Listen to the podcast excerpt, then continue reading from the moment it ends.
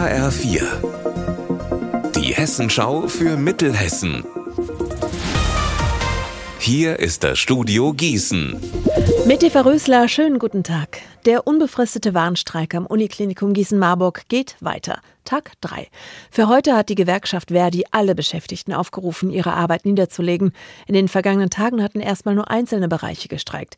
Jetzt will die Gewerkschaft den Druck auf den Arbeitgeber erhöhen. Auch Selina Henkel hat heute gestreikt. Sie ist Hebamme am Standort in Marburg.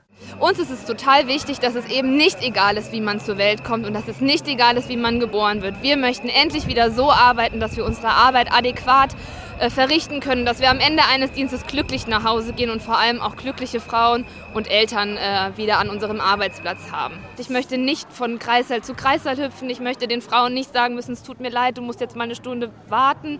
Oder ich möchte sie auch nicht auf ein Zimmer schieben und sie da alleine lassen, sondern ich möchte endlich wieder da sein und ich möchte Frauen betreuen in ihrer besonderen Situation. Mittlerweile hat die Geschäftsführung des UKGM auf die Ausweitung des Streiks reagiert und eine Mitteilung verschickt. Alena Leimbach, wie fällt denn die Reaktion auf den bisher größten Warnstreik am Uniklinikum Gießen-Marburg aus? Ja, also die UKGM-Geschäftsleitung sagt, der Warnstreik jetzt während der laufenden Verhandlungen, der sei unnötig. Immerhin, es soll ja morgen und die kommenden Tage Treffen mit der Gewerkschaft geben. Kritik äußert die Geschäftsleitung vor allem aber darin, dass der Streik quasi unbefristet ist. Die Klinikleitung will, dass Verdi den Streik schon am Montag beendet. Wenn der Streik tatsächlich noch bis Ostern oder länger gehe, wäre dies laut UKGM unverantwortlich.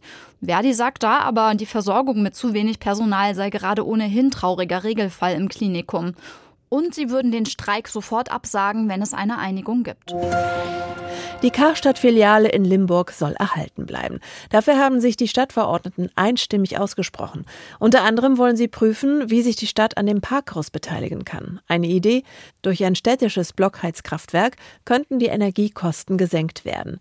Limburg ist einer von 47 Standorten in Deutschland, die nach der Insolvenz von Galeria Karstadt Kaufhof aufgegeben werden. Unser Wetter in Mittelhessen. Es bleibt dicht bewölkt, aber weitestgehend trocken, bei Werten von 13 Grad in Herborn und 12 in Polheim. Morgen wird's sehr durchmischt. Ihr Wetter und alles, was bei Ihnen passiert, zuverlässig in der Hessenschau für Ihre Region und auf hessenschau.de.